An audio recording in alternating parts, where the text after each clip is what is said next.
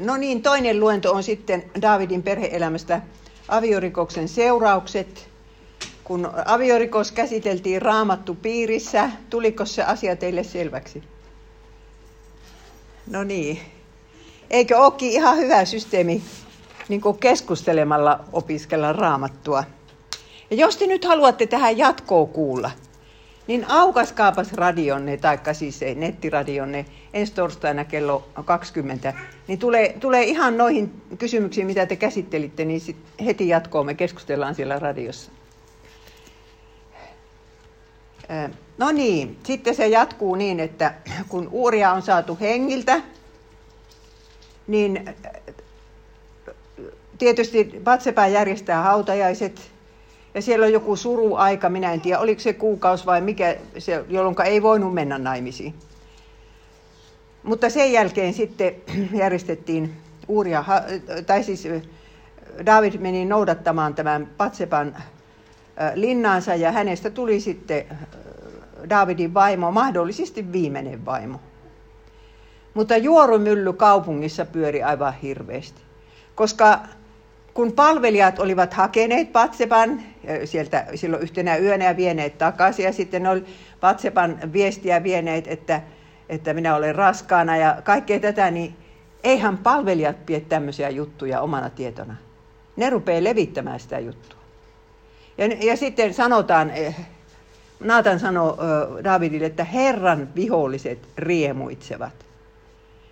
Siellä oli kaikki nämä, jotka vastusti kireipipoisia uskovaisia, niin ne oli tosi riemuissa, että johan me ollaan aina sanottu, että uskovaiset on ihan samanlaisia. Ja ajatelkaa, minkälaisen esimerkin David antoi kansallensa. Jos, jos himoitset jotakin, niin sen kuin otat vaan. Minkälaisen esimerkin hän antoi pojillensa. Hänellä oli aikuisia poikia siellä neljä viisi jo, jo linnassa. Se on aina niin, että synti ei ole mikään yksityisasia. No niin, eikö Batseba tajunnut, että David oli tapattanut Uuria? Voiko se olla niin tyhmä, ettei se sitä tajunnut?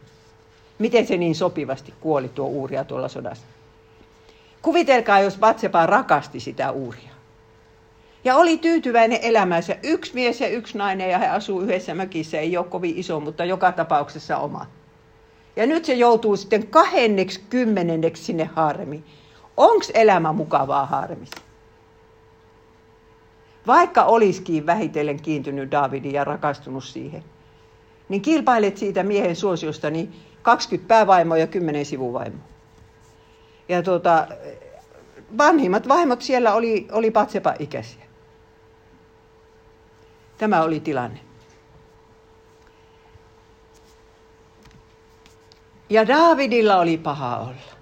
David ei tunnustanut syntiänsä ei Jumalalle eikä Patsepalle eh, ennen kuin se lapsi syntyi ja lapsi saattoi olla kuukauden kaksi vanhakin.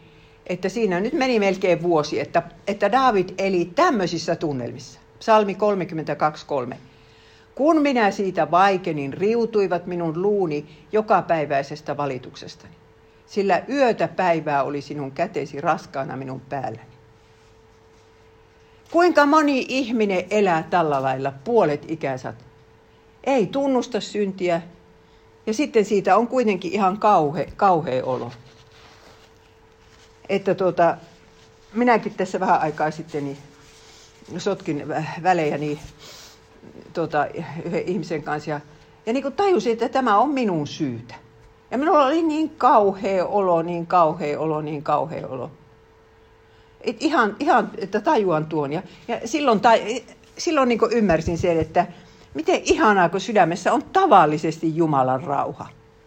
En minä ollut huomannutkaan, kun se on niin kuin se tavallinen olotila, että on Jumalan rauha. Mutta sitten kun sitä ei ole, niin kyllä on paha olla. Että kyllä se rakkaat sisaret on niin, että jos joku asia teitä painaa, niin älkää nyt kantako sitä hautaa asti. Kyllä sen voi tunnustaa papille ja sen voi tunnustaa jollekin muullekin tai sitten sille ihmiselle, jos se on enää mahdollista. No sitten tulee se päivä, että Naatan marssii kuninkaan linna. että siinä viimeisessä jakeessa siinä luvussa, mitä te raamattupiirissä käsittelitte, niin luki, että mitä David oli tehnyt, niin ei ollut oikein Herran silmissä. Raamatussa ei ole niin, että joka jakeeseen pistetään, että tämä oli sitten väärin, tämä oli sitten väärin.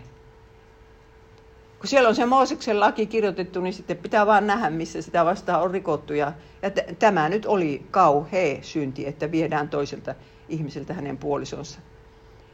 Ja no niin, luku 11 ja 27. Mutta Herran silmissä Davidin teko oli paha. Herra lähetti Naatanin Davidin luo. Kuninkaan luo tultuaan Naatan sanoi, eräässä kaupungissa oli kaksi miestä, rikas ja köyhä.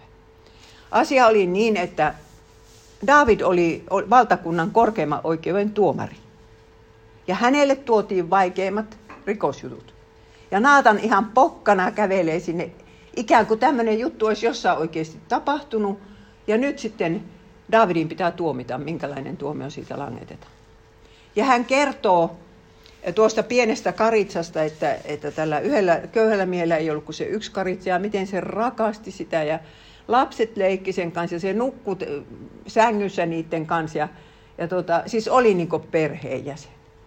Ja sitten kun rikkaalle tulee vieras, niin vaikka sillä on sata lammasta siellä laumassa, niin se ei halua niistä tehdä ruokaa. Varmaan jonkun tekosyyn varalla, että sinä oot mulle velkaa ja nyt minä otan tuon sinun lampaa. Tappaa sen lampaa ja syö suihinsa. Ja David suuttuu. Ja sanoo, että se mies on kuolema oma, koska ei sääliä tuntenut. Aatelkaa, tunsiko hän sääliä Batsepaa kohtaa, jonka elämä hän sotki kerta kaikkia? Tunsiko hän sääliä Uuria kohtaa, jonka hän tapatti? Ei sääliä tuntenut. Ja sanoo, että se on kuolema oma. Siis ajatelkaa, miten viisaasti Jumala toimii, että ihminen omalla suulla tuomitsee itsensä ja oman syntinsä. Ja rakkaat sisaret, me ollaan tehty se monta kertaa. Me kun arvostellaan joku toisen jotakin syntiä, niin ei hoksatakaan, että itse tehdään just sitä samaa. Silloin Naatan sanoi Davidille, nyt on jäi seitsemän. Se mies olet sinä. Näin sanoo Herra Israelin Jumala. Miksi olet halveksinut minun sanani ja tehnyt sellaista, mikä on minun silmissäni pahaa? Davidin synnin pahin puoli oli se, että hän oli halveksinut Herran sanaa. Tästä syystä Saul menetti uskosa ja joutui riivatuksi. Ihan sama asia. Halveksi Herran sanaa. Ja, ja niin kuin, jos katsotaan nyt Suomea, kuinka suuressa mittakaavassa tällä halveksitaan Herran sana. Maallinen lehdistö pilkkaa, minkä voi, ja kirkkokin luopuu pykälä Jumalan sanasta jakeesta toisensa perästä, että kohta ei joku kannet. Ja se on näin, näin paha juttu. Heetiläisen Uurian olet lyönyt miekalla, olet tappanut hänet ammonilaisten miekalla ja hänen vaimonsa olet ottanut vaimoksesi. David ei ollut ajatellut, että hän olisi tappanut ketään. Hän oli ajatellut, että no miekka syö yhden ja toisen. Koska ennen David ei ollut pitänyt halveksinut ja pitänyt halpana oman sotilansa henkeä. Se oli suuttunut, jos joku menee lähelle muuria. Niin nythän, nythän sillä lailla tapahti se uuria.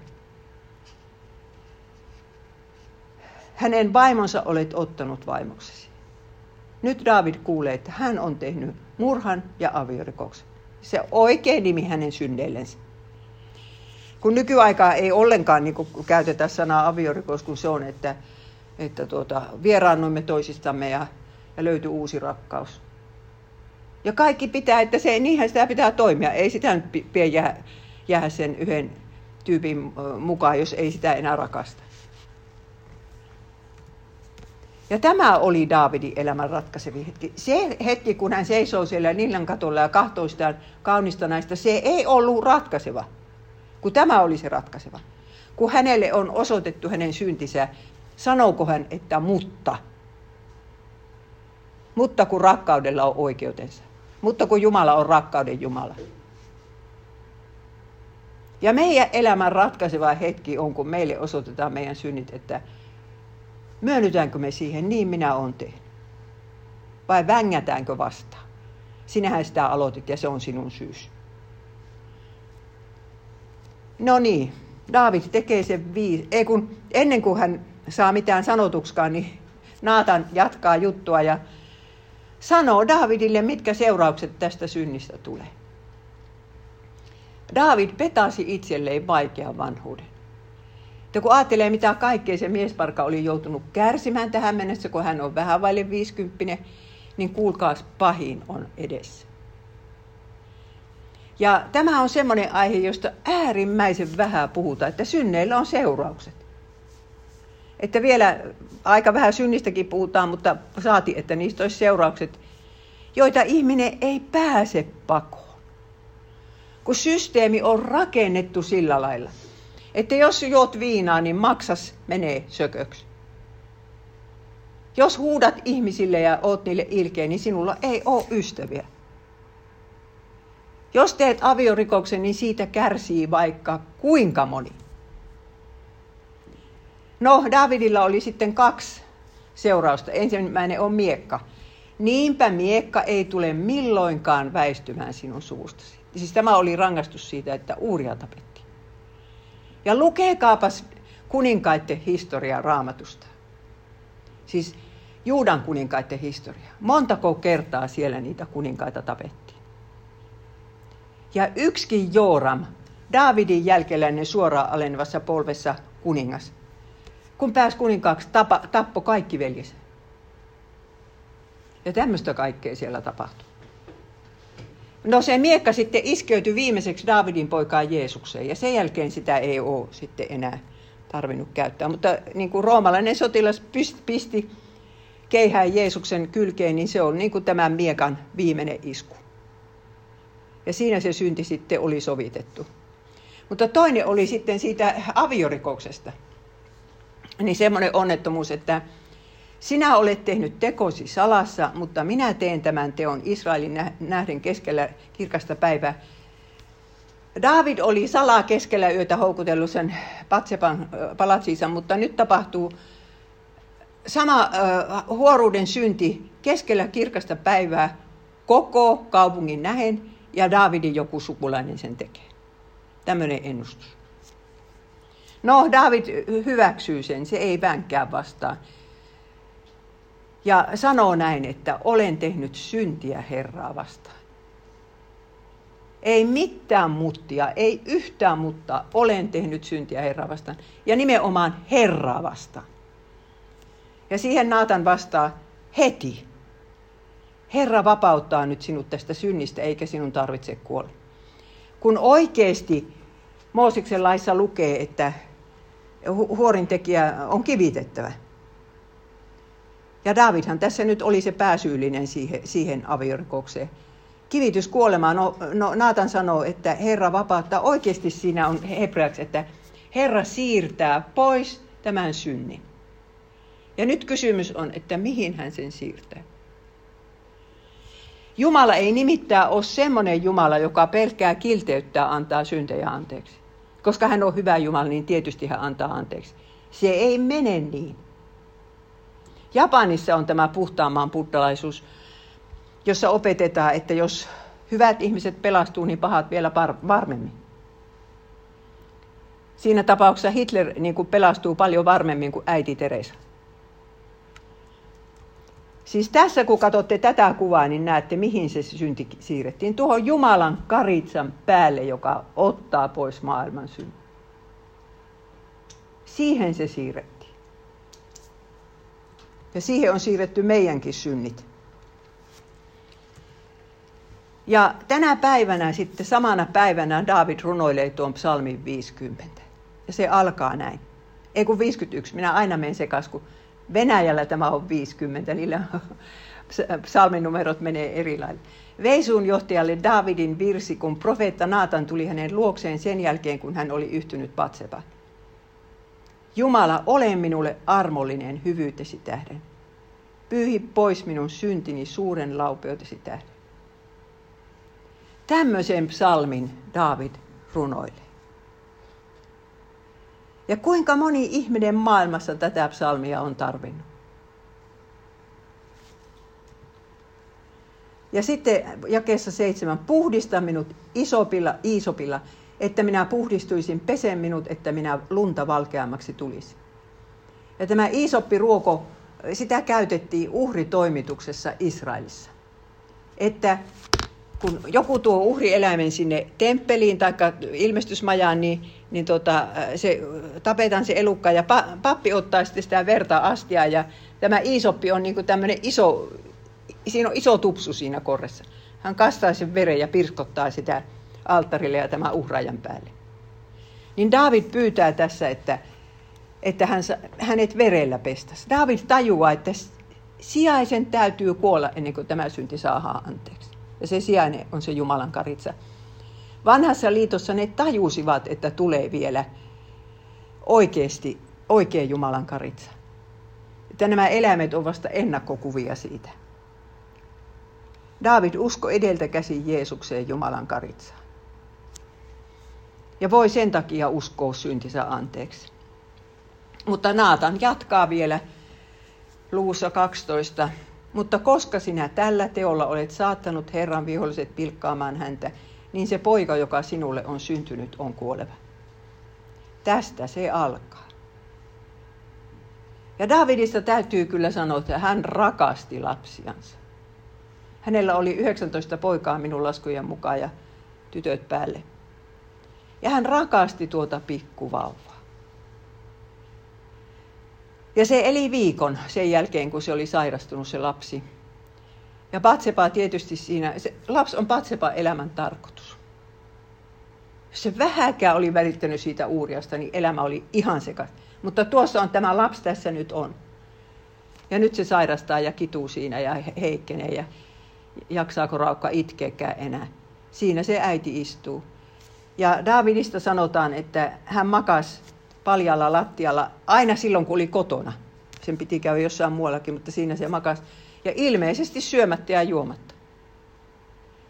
Ja hän vielä rukoili sitä, että, että Herra, etkö voisi muuttaa tätä, tätä niin kuin päätöstäsi niin, että minä saisin tuon lapsen pitää. Mutta sitten kun lapsi oli kuollut, niin sitten David nousee pystyyn ja menee ensimmäiseksi temppeliin ja sen jälkeen syö ja juo. Jossa hän osoittaa, että minä en kapinoi Jumalaa vastaan. Minä en hyristä, nyrkkiä heristä taivaaseen, että mitä saa mulle teitä. Mutta onko tämä sitten rangaistusta vai kuritusta Davidin elämästä?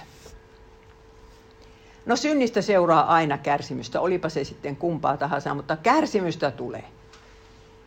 Että jos, jos ihmiset sanoo nykyaikaa, että minä teen niin kuin haluan, lukekoot raamatussa mitä tahansa. Ja samalla ne sanoo, että minä järjestän itselleni ja läheisilleni paljon kärsimystä. Ja synti on sisäänrakennettu sen seuraukset, Jumala ei kumoa tätä mekanismia, mutta hän kääntää kaiken salatulla tavalla lapsensa parhaaksi. Että jos joku uskovainen on, ö, kuolee haima, ei kun maksasyöpään, kun on liikaa elämässänsä juopotellut, niin, niin Jumala kääntää tämänkin hyväksi. Niin totta kuin se uskoo Jeesukseen. Niin se on. Kaikki yhdessä vaikuttaa niiden parhaaksi, jotka Jumalaa rakastavat.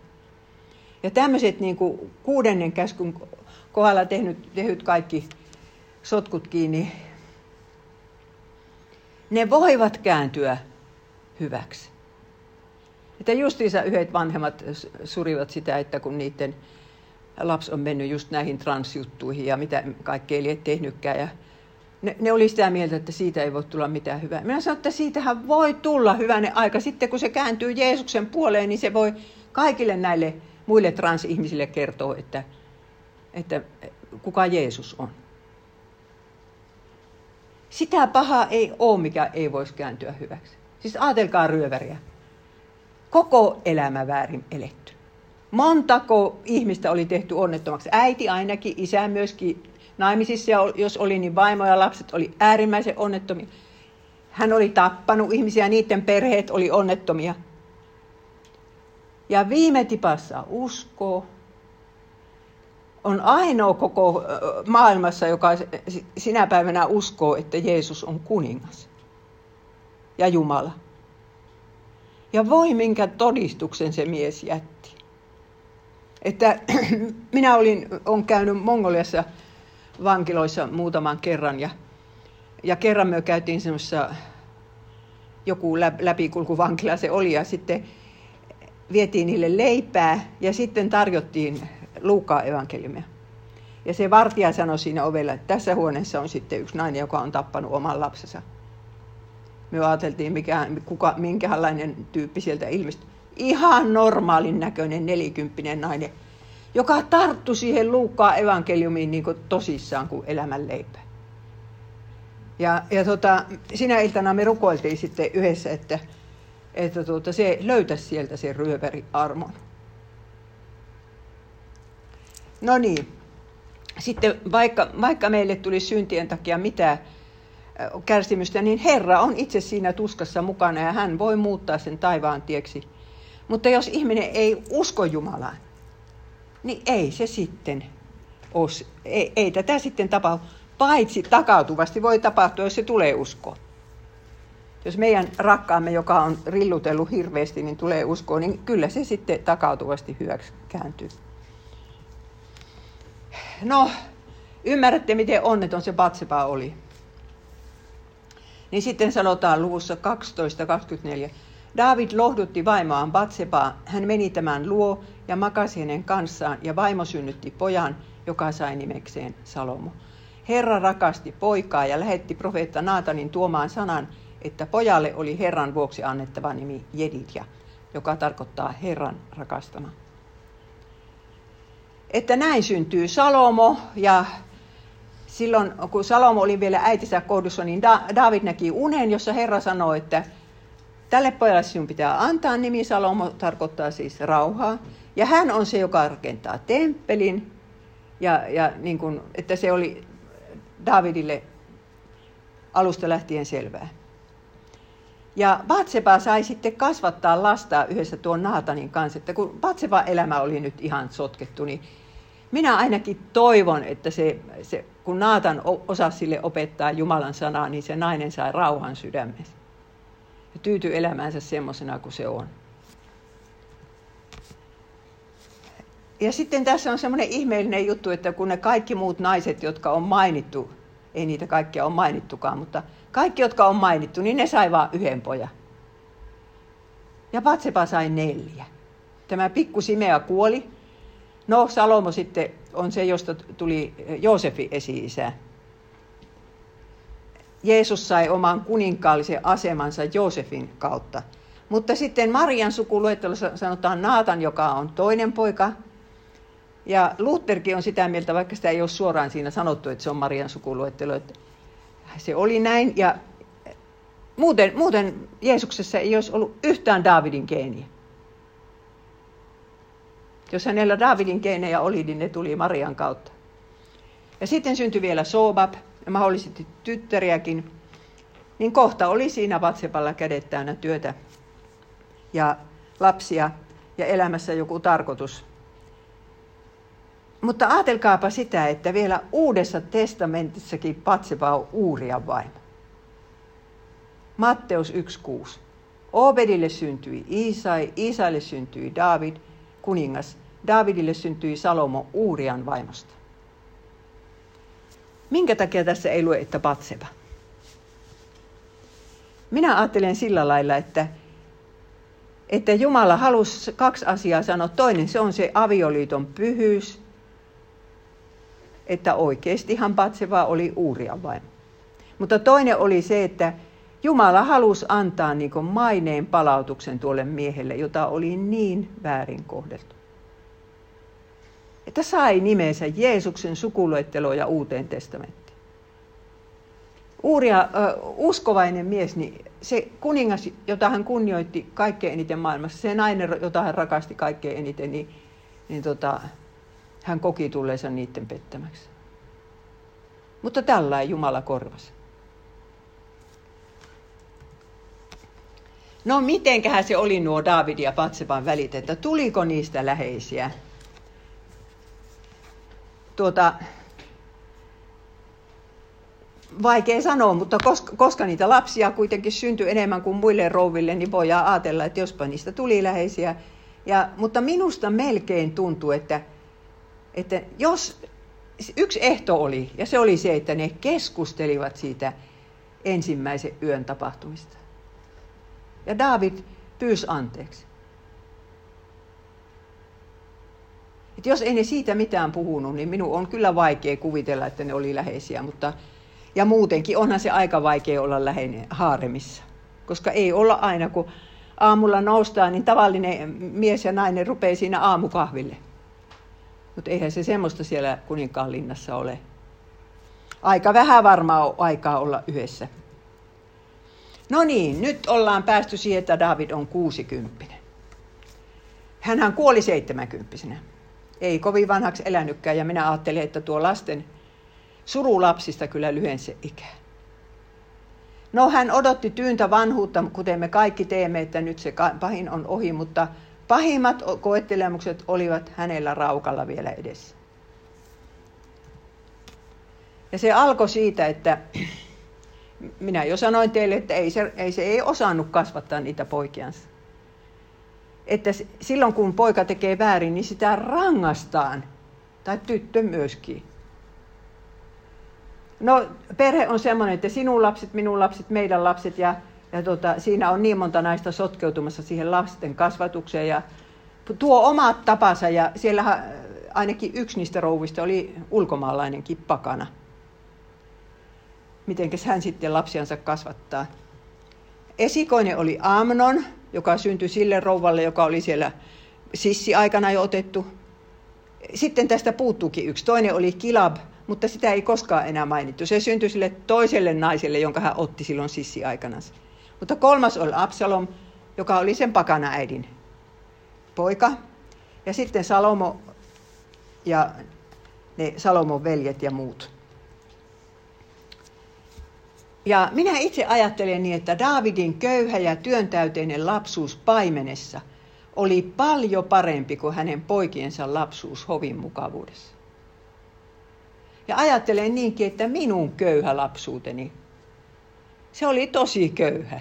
Minä sain ensimmäiset kunnolliset talvikengät vasta kun oli jo 11-vuotias. Köyhä oli. No ei nälkää ei kyllä nähty, mutta kylmä oli toisinaan ja vaatteiden kanssa oli vähän niin ja näin.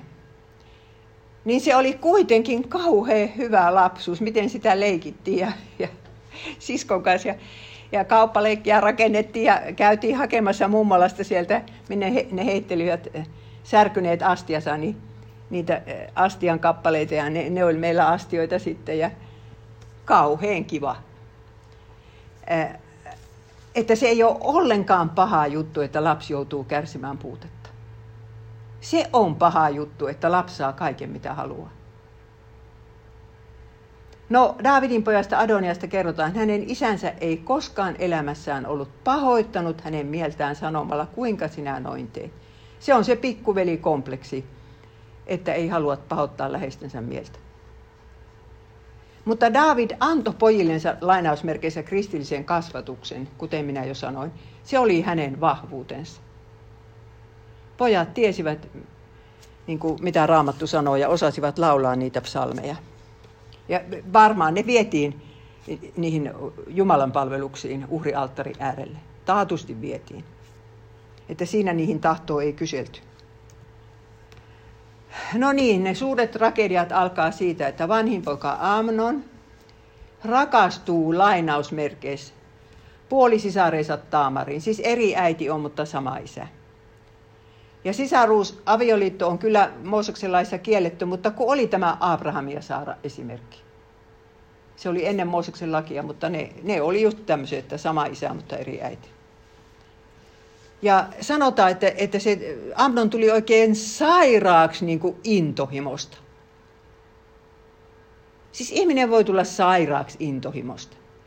Ja sehän nähdään, nähdään kyllä. Mutta mitä siinä tilanteessa sitten pitäisi tehdä? No hän ei voinut ajatella, että hän voisi tavata sen Taamarin kahdestaan, koska tyttöjä vartioitiin niin tarkkaan. Mutta ja, ja tosiasia oli se, että tyttö, joka ei ole neitsyt, ei päässyt siihen aikaan naimisiin. Se jäi sitten yksi.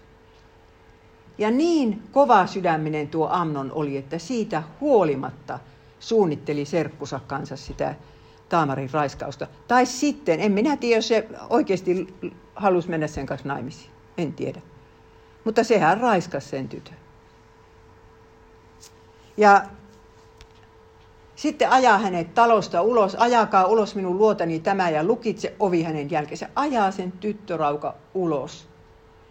Taamar on rukoillut, että älä tee tätä minulle.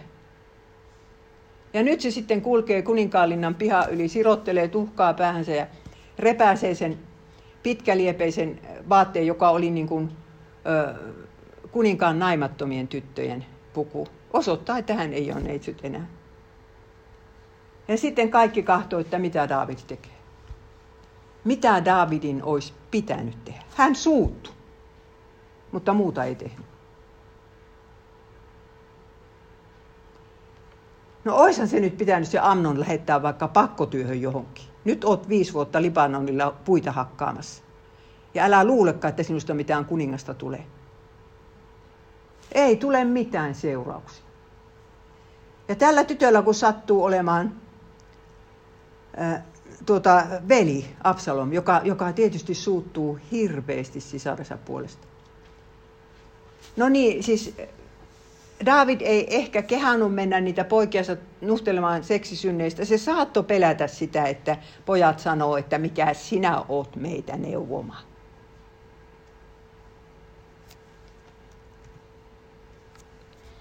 Niin. No Absalom oli siis Davidin kokoveli ja hän alkoi hautoa kosto. Tämä oli fiksu mies ja, ja tota, vielä pitkä jännitteen, että se osasi odottaa sitä tilaisuutta kaksi vuotta. Hän oli päättänyt, että jos kerran isä ei rankase, niin hän tappaa sen veljen. Ja tämä oli siis raamatun komein mies tämä Absalom. Sanotaan, että hän oli virheetön kiireestä kantapäähän. Älykäs, kunnianhimoinen ja äiti oli Kesurin pakana prinsessa Maaka. Ja sitä Absalomin tukkaa kehutaan, että, että se leikkautti sen kerran vuodessa ja se paino kuulkaas puolitoista kiloa, mikä tarkoittaa, että se oli rasvattu ja siinä oli jotakin metallikoristeita, ei se nyt muuten olisi voinut niin paljon painaa, mutta kumminkin se, se mainitaan siellä. Ja voitte itse lukea raamatusta. Lukekaa nämä, tämä Daavidin historia näiden luentojen jälkeen raamatusta. Voitte lukea, miten se tapahtui. Siinäkin tarvittiin kieroilua, että se sai sen Amnonin kotiinsa se Absalom ja sanoo palvelijoille, että kun minä sanon hep, tappakaa se. Ja niin se tapettiin. Ja sitten Davidille tullaan kertomaan, David ei ollut paikalla, sille tultiin kertomaan, että Absalom tappoi kaikki sinun poikasi. Ja siinä se makas lattialla ja, ja niin kuin, siis koko maailman romahtaa niskaan. No sitten joku tuli sanomaan, että ei ole kaikki kuollut, Amnon on vaan kuollut. Mutta ajatelkaa siis esikoinen, jota taatusti David rakasti sydämestään, niin nyt se on kuollut. Veli on tappanut. Ja sitten se häpeä, että koko maa näkee, miten huono lastenkasvattaja hän on. Ja sitten katumus. Synnin seuraukset osuvat lapsi. Oliko se se hetke hurma sen, sen arvosta? Tämä on sitä, mitä Naatan oli sanonut, että miekka ei tule väistymään sinun suustasi siksi, että Uuria oli tapettu. Kyllä David aatel, varmasti ajatteli, että jos saisin sen yön takaisin, niin valitsisin toisin. Ja tiedättekö, joka Iikka ajattelee niin. Tai siis, jos myöntäisi, että tämä ja tämä on minun syntieni seurausta. No niin, Absalom pakeni mummolaansa, koska se oli siis pakana prinsessan poika, niin se mummola ei ollut kovin kaukana se hovi siellä Gesurissa. Ja kolmen vuoden päästä se palasi kotiin. Ja sen jälkeen David kieltäytyi kahteen vuoteen vielä tapaamasta sitä Absalomia. Sitten ne viiden vuoden päästä tapasivat, mutta vieläkään David ei sitten rangassut poikaansa. Ja, ja tota, Absalom huomasi, että hän pääsee kuin koiran veräjästä. Ja seuraava, mitä tämä poika rupeaa suunnittelemaan, kun on, on kauhean komea, ja, ja tuota, se oli vielä opetellut ratsastamaan nelivaljakolla siellä mummolassa, kun David, David ratsasti aina muulilla. Niin, niin Absalom tulee kotimaahansa hevosten kanssa ja Aatelkaa, siinä miesten päät ja naisten päät kääntyy ja sitä ihailtiin kauheasti tuota Absalomia. Ja nyt se sitten päätti, että ja minähän en oota siihen asti, kun isä kuolee. Minä järjestän ihteni kuninkaaksi nyt. Ja David ei ollut varmaan sanonut kellekään, että Salomo se on se seuraava kuningas. Absalom luuli, että hän on se. Ja, ja tota, päätti riistää isältään valtaistuimen. Voitte lukea raamatusta, millä lailla hän varasti Israelin miesten sydämet, mutta niin hän teki. Ja sitten hän järjestää vallan kumouksen, kruunaa itsensä kuninkaaksi ja armeija liittyy Absalomiin. Toisin sanoen, David oli ollut niin hyvä kuningas kansallensa, niin tällä lailla hänet palkittiin. Ja tämä saatto olla Davidin elämän kovin kolhu, kun hän joutui lähtemään pakoon omaa poikaansa. Hän päätti, että, että tota, koska Absalom tulee Jerusalemiin kuitenkin, niin hän ei halua, että Jerusalemista tulee taistelupaikka, hän lähtee pakoon. Ja siinä hän laskeutuu Öljymäen rinnettä ja ja tota, hänellä on mukana vaimot lapset, suunnilleen 1200 sotilasta, joista puolet oli ulkomaalaisia. Sitten hän jättää kymmenen sivuvaimoa sinne, sinne Jerusalemiin. Ja nyt sitten tapahtuu se eh, Naatanin lukeman rangaistuksen toinen puoli. Että joku älypää neuvoo tuolle Absalomille, että että jos sinä näin teet, niin koko kansa näkee, että sinun ja isän välit on iäksi kaikeksi poikki. Tehän niin, että kuninkaallinnan katolle pystytetään teltta, ja Absalom menee sinne, ja sen jälkeen kaikki ne kymmenen Davidin sivuvaimoa, jotka oli jätetty Jerusalemiin, talutetaan vuoron perään sinne telttaan, ja kaikki voi arvata, mitä siellä tapahtuu. Ja näin, näin sitten tehtiin. Se oli siis niin kuin olisi sylkenyt päin isänsä silmiin. David kuulee tämän sitten samana iltana, kun hän on pakomatkalla. Että ei ole helppoa nämä synnin seurausten kantaminen. Ja sitten syttyy sota isän ja pojan välille. Tätä David ei olisi ikinä halunnut. Mutta niin siinä syttyi ja se oli semmoinen metsäinen paikka. Ja, ja sitten David pyytää niiltä kolmelta sotapäälliköltänsä, että, että säästäkää se Absalomin henki. Älkää tappako sitä tässä sodassa. Ja varmaan muistatte raamatusta, miten siinä käy, että kun Absalomilla on semmoinen tukka, niin hän tarttuukin yhteen tammeen hiuksistaan ja jää riippumaan siihen eikä pääse irti. Ja nyt minä kysyn. Meidän äiti kerran huokas, että kyllä se varmaan Davidkin oli poikiensa puolesta rukoilu ja näin sille kävi. Siis äitistä tuntui, että Jumala ei ollut kuullut. Kuuleeko Jumala sitten, kun hän rukoilee? Mutta minä äitiä lohdutin tällä näin, että no kyllä Jumala niin kuuli, että Absalom sai puoli tuntia armoaikaa tuossa puussa. Ja hän tiesi, että hän kuolee, koska joku oli hänet nähnyt ja hän ei päästä siitä irti, vaikka mitä tekisi. Kohta ne tulee ja tappaa hänet. Ja puoli tuntia se on ihmisen elämässä paljon, jos kerran on kristillisen kasvatuksen saanut. Ja minulle vaan tuli mieleen, että jospa se muisti se isänsä psalmi, kun ne aina niitä psalmeja laulovat. Jumala, ole minulle armollinen hyvyytesi tähden, pyyhi pois minun syntini suuren laupeutesi tähden. Jos se muisti sen, paitsi sen, että isä oli antanut himolleen periksi, niin myös sen, että isä oli katunut ja pyytänyt anteeksi ja saanut anteeksi. Ja tiedättekö, minä olen sitä mieltä, että Tämä on suurin perintö, mikä lapselle voi antaa. Tietysti se on ihanaa, jos voidaan olla moraalisia esimerkkejä, mutta tärkeämpää on se, että me ollaan armon esimerkkejä. Lapset tietää, että isä ja äiti usko armoon. Kun ne teki syntiä, niin ne kantoi ne synnit ristin juurelle. Ja sitten kun lapselle tulee hätä, se muistaa tämän. Että toivoo on, että me nähdään tuo Absalom vielä taivaassa. Ja samaten se Amnon, kyllä siinä saattoi niin käydä se, jonka tämä Absalom oli tappanut, että se vaikka viime tipassa jonkun syntiuhri uhras. Eihän me sitä tiedetä. Ja sitten kun Davidille kerrotaan, että Absalom on tapettu, niin, niin siis se käyttäytyy sillä lailla, että japanilaiset ei ainakaan ymmärrä yhtään. Se rupeaa huutamaan ja itkemään, niin että koko kaupunki kuulee. Että kiipee semmoisen po- po- portin torniin ja sieltä, siellä tornissa huutaa, että poikani Absalom, oma poikani Absalom, kumpa olisin saanut kuolla sinun sijastasi, Absalom, poikani, poikani. Nimittäin kun japanilaisille tultiin kertomaan toisen maailmansodan aikana, että niiden poika oli kaatunut sodassa, niin niiden piti hymyillä ja, ja kumartaa ja ä, olla kiitollisia siitä, että on saanut keisarin takia henkensä antaa. Ei varmasti saanut itkeä. Kyllä kai ne sitten yksinään itkivät, mutta ei toisten näin. Niin, tuota, niin Daavid tällainen näyttää tunteensa koko maailmalla. Ja mulle on tullut mieleen, että se saattaa olla, että David rakasti tätä Absalomia enemmän kuin ketään muuta lastansa. Hän oli se surun lapsi. Toipuko David koskaan tästä iskusta? Kuka häntä lohdutti? Siis kun on noin monta rouvaa, niin kuka niistä lohduttaa? Ei kukaan. Se Absalomin oma äiti oli pakana, tytär oli jo raiskattu ja nyt poika kuolee tuolla lailla.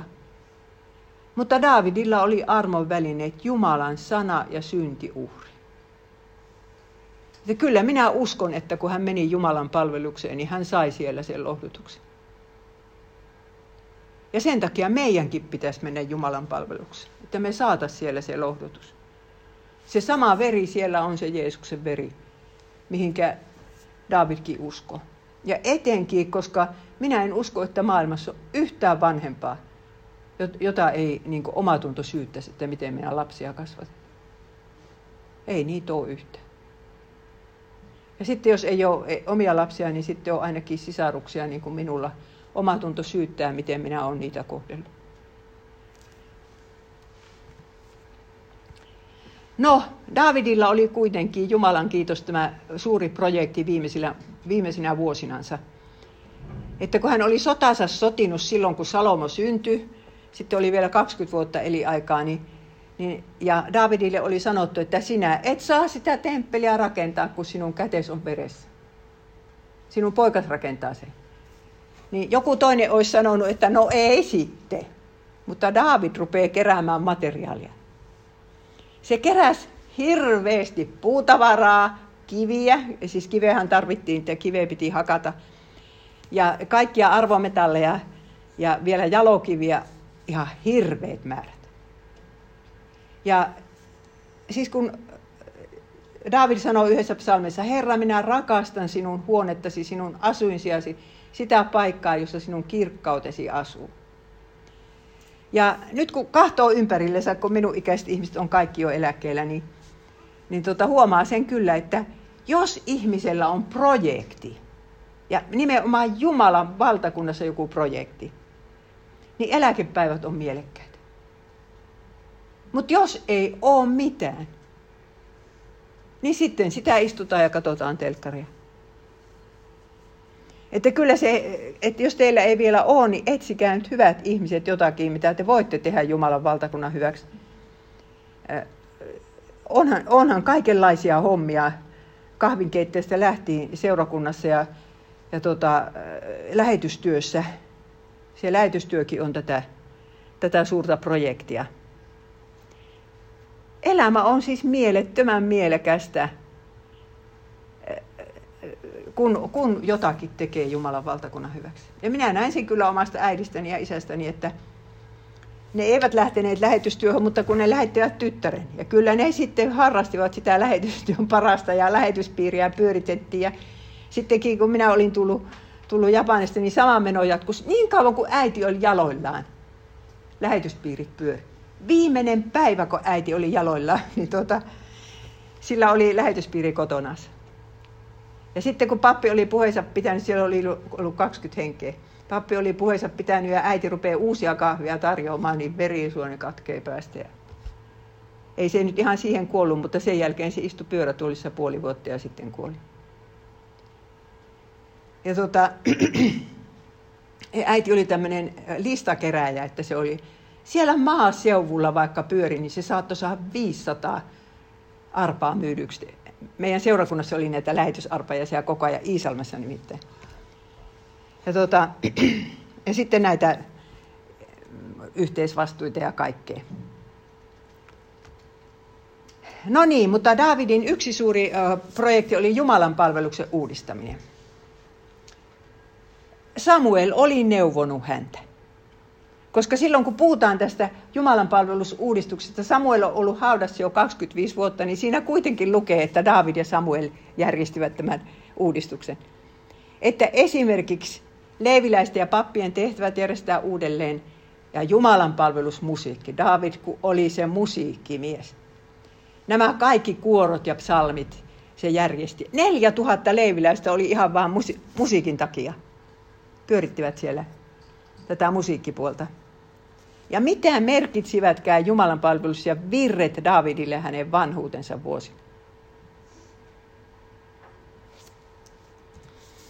Sitten tulee sairauden ja heikkouden aika.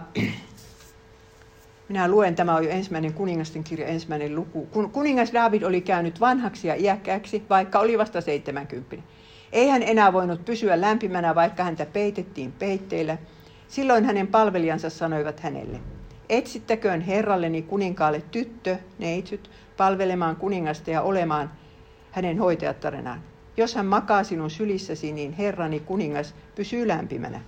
Ja he löysivät suunemilaisen Abisakin ja veivät hänet kuninkaan tykönä. Tämä nyt osoittaa sitä, että kun ei tyydy yhteen rouvaan, niin sitten on kyllä vanhana yksinäin.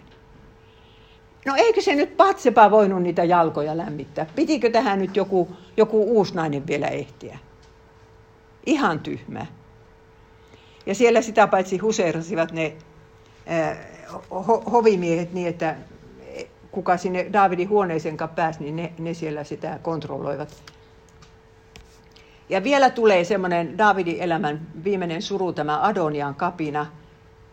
Adonia oli seuraava poika sitten siitä Absalomista ja halusi päästä kuninkaaksi. Ja vaikka isä oli elossa, niin järjesti itselleen kruunajas. Mutta Davidhan oli semmoinen, vaikka hän oli jo sänkypotilas, niin, niin hän järjesti kuitenkin Salomon valtaistuimelle. Salomo oli 19V. Ja näin isä neuvoi poikaansa. Olkoon siis Herra sinun kanssasi, poikani. Suokoon hän sinulle menestystä niin, että saat rakennetuksi temppelin Herralle. Daavidin sydän palaa temppelille. Kun Herra asettaa sinut Israelin hallitsijaksi, hän auttakoon sinua noudattamaan Herran Jumalasi laki. Daavidin sydän palaa Jumalan sanalle. Ole vahva ja rohkea, älä pelkää, äläkä lannistu. Ja sitten, kun me aloitettiin siitä psalmista, sulaa hyvyys ja laupeus seuraavat minua kaiken elinaikani. Ja niin kuin voidaan kysyä, että jos hän nuorena semmoisen runoili, niin toteutuko se tämän miehen elämässä? Oliko se sulaa hyvyyttä ja laupeutta, mitä hänelle tapahtui? Niin onneksi hän sanoo Patsepalle tämmöisen lauseen siinä kuolinvuotsellansa. Niin totta kuin Herra elää, joka on pelastanut minut kaikesta hädästä. Voi minä toivoisin, että minä sanoisin kuolinvuoteella niin samat sanat. Herra on pelastanut minut kaikesta hädästä. Elikkä, eikö se sitten ollutkaan paha, paha kaikki tämä, mitä hänen lapsilleen tapahtui? Joka tapauksessa Herra pelasti hänet tästä. Ja minä olen ihan varma, että David eli siinä toivossa, että hän kumminkin näkee nämä poikansa kerran kirkkaudessa, että ne on viime tipassa parannuksen tehneet. Ja sitten David usko ylösnousemukseen, psalmi 16. Sinä et hylkää minun sieluani tuonelaan, et anna palvelijasi joutua kuoleman valtaan. Sinä osoitat minulle elämän tien. Sinun lähelläsi on ehtymätön ilo, sinun oikealla puolellasi ikuinen onni. David usko, että ilo ja onni on tulossa. Ja rakkaat sisaret, me voidaan uskoa se sama. Jos on nyt vaikeita, niin ilo ja onni on tulossa. No sitten Davidin kuolemasta aikakirja ensimmäinen aikakirja kertoo näin. David, Iisain poika, oli hallinnut koko Israelia 30 vuotta. Hän kuoli korkeassa iässä elämästä, rikkaudesta ja kunniasta kyllänsä saaneena, ja hänen jälkeensä tuli kuninkaaksi hänen poikansa Salom. Hän sai elämästä kumminkin kyllänsä. Ei jäänyt semmoinen tuntu, että, että tota, jotakin jäi tekemättä ja kokematta. Ja tämä on nyt viimeinen dia. Mistä Uusi testamentti muistaa David? Uusi testamentti mainitsee Davidin 60 kertaa, mutta useimmiten se on sanonta Davidin poika, eli Jeesus. Mutta se, mitä Davidista sanotaan, niin Paavali siteeraa roomalaiskirjan kuudennessa luvussa, kun hän selittää vanhuskauttamisoppia, uskon vanhuskautta, että jumalaton pelastuu. Niin se Paavali kirjoittaa, Davidkin ylistää autoaksi sitä ihmistä, jolle Jumala lukee vanhurskauden ilman. Autuat ne, joiden rikokset ovat anteeksi annetut ja joiden synnit ovat peitetys. Autua se mies, jolle Herra ei lue synti. Tämä on Davidin psalmista 32. David ei ylistä autuaksi sitä, joka ei ole syntiä tehnytkään, vaan sitä, jolleka on synnit anteeksi annettu. Ja siinä mielessä me voidaan olla autuaita, eli iki onnellisia tänä päivänä. Herra ei lue meille syntiä, oikeasti olisi pitänyt lukea, mutta kun se on siirretty siihen Jumalan karitsan päälle, niin, niin, niin hän kahtoo, että ei ole syntiä tehtykään. No niin, sitten on vielä kysymyksiä, mutta jos me tässä vaiheessa hiljennemme rukoukseen. Kiitämme Herra sinua siitä, että miten sinä johdatit Davidia ja miten sinä annoit noita kirjureita, jotka kirjoittivat hänen elämänkertansa muistiin. Kiitos siitä, että David voi sanoa kuolin vuoteellansa, että sinä olet pelastanut hänet kaikesta hädästä. Anna meille se armo, että mekin voisimme sen sanoa. Ja myöskin meidän rakkaamme, jotka ovat sotkeneet elämänsä monella tavalla. Herra, auta, että meille olisi nämä kaksi asiaa yhtä tärkeitä kuin Davidille. Ensinnäkin se, että temppeli rakennetaan, tätä Jumalan seurakuntaa rakennetaan maan päällä. Ja sitten se toinen asia, että, että Jumalan sana luetaan ja tutkitaan ja pidetään arvossa. Tätä me pyydämme Jeesuksen nimessä. Amen.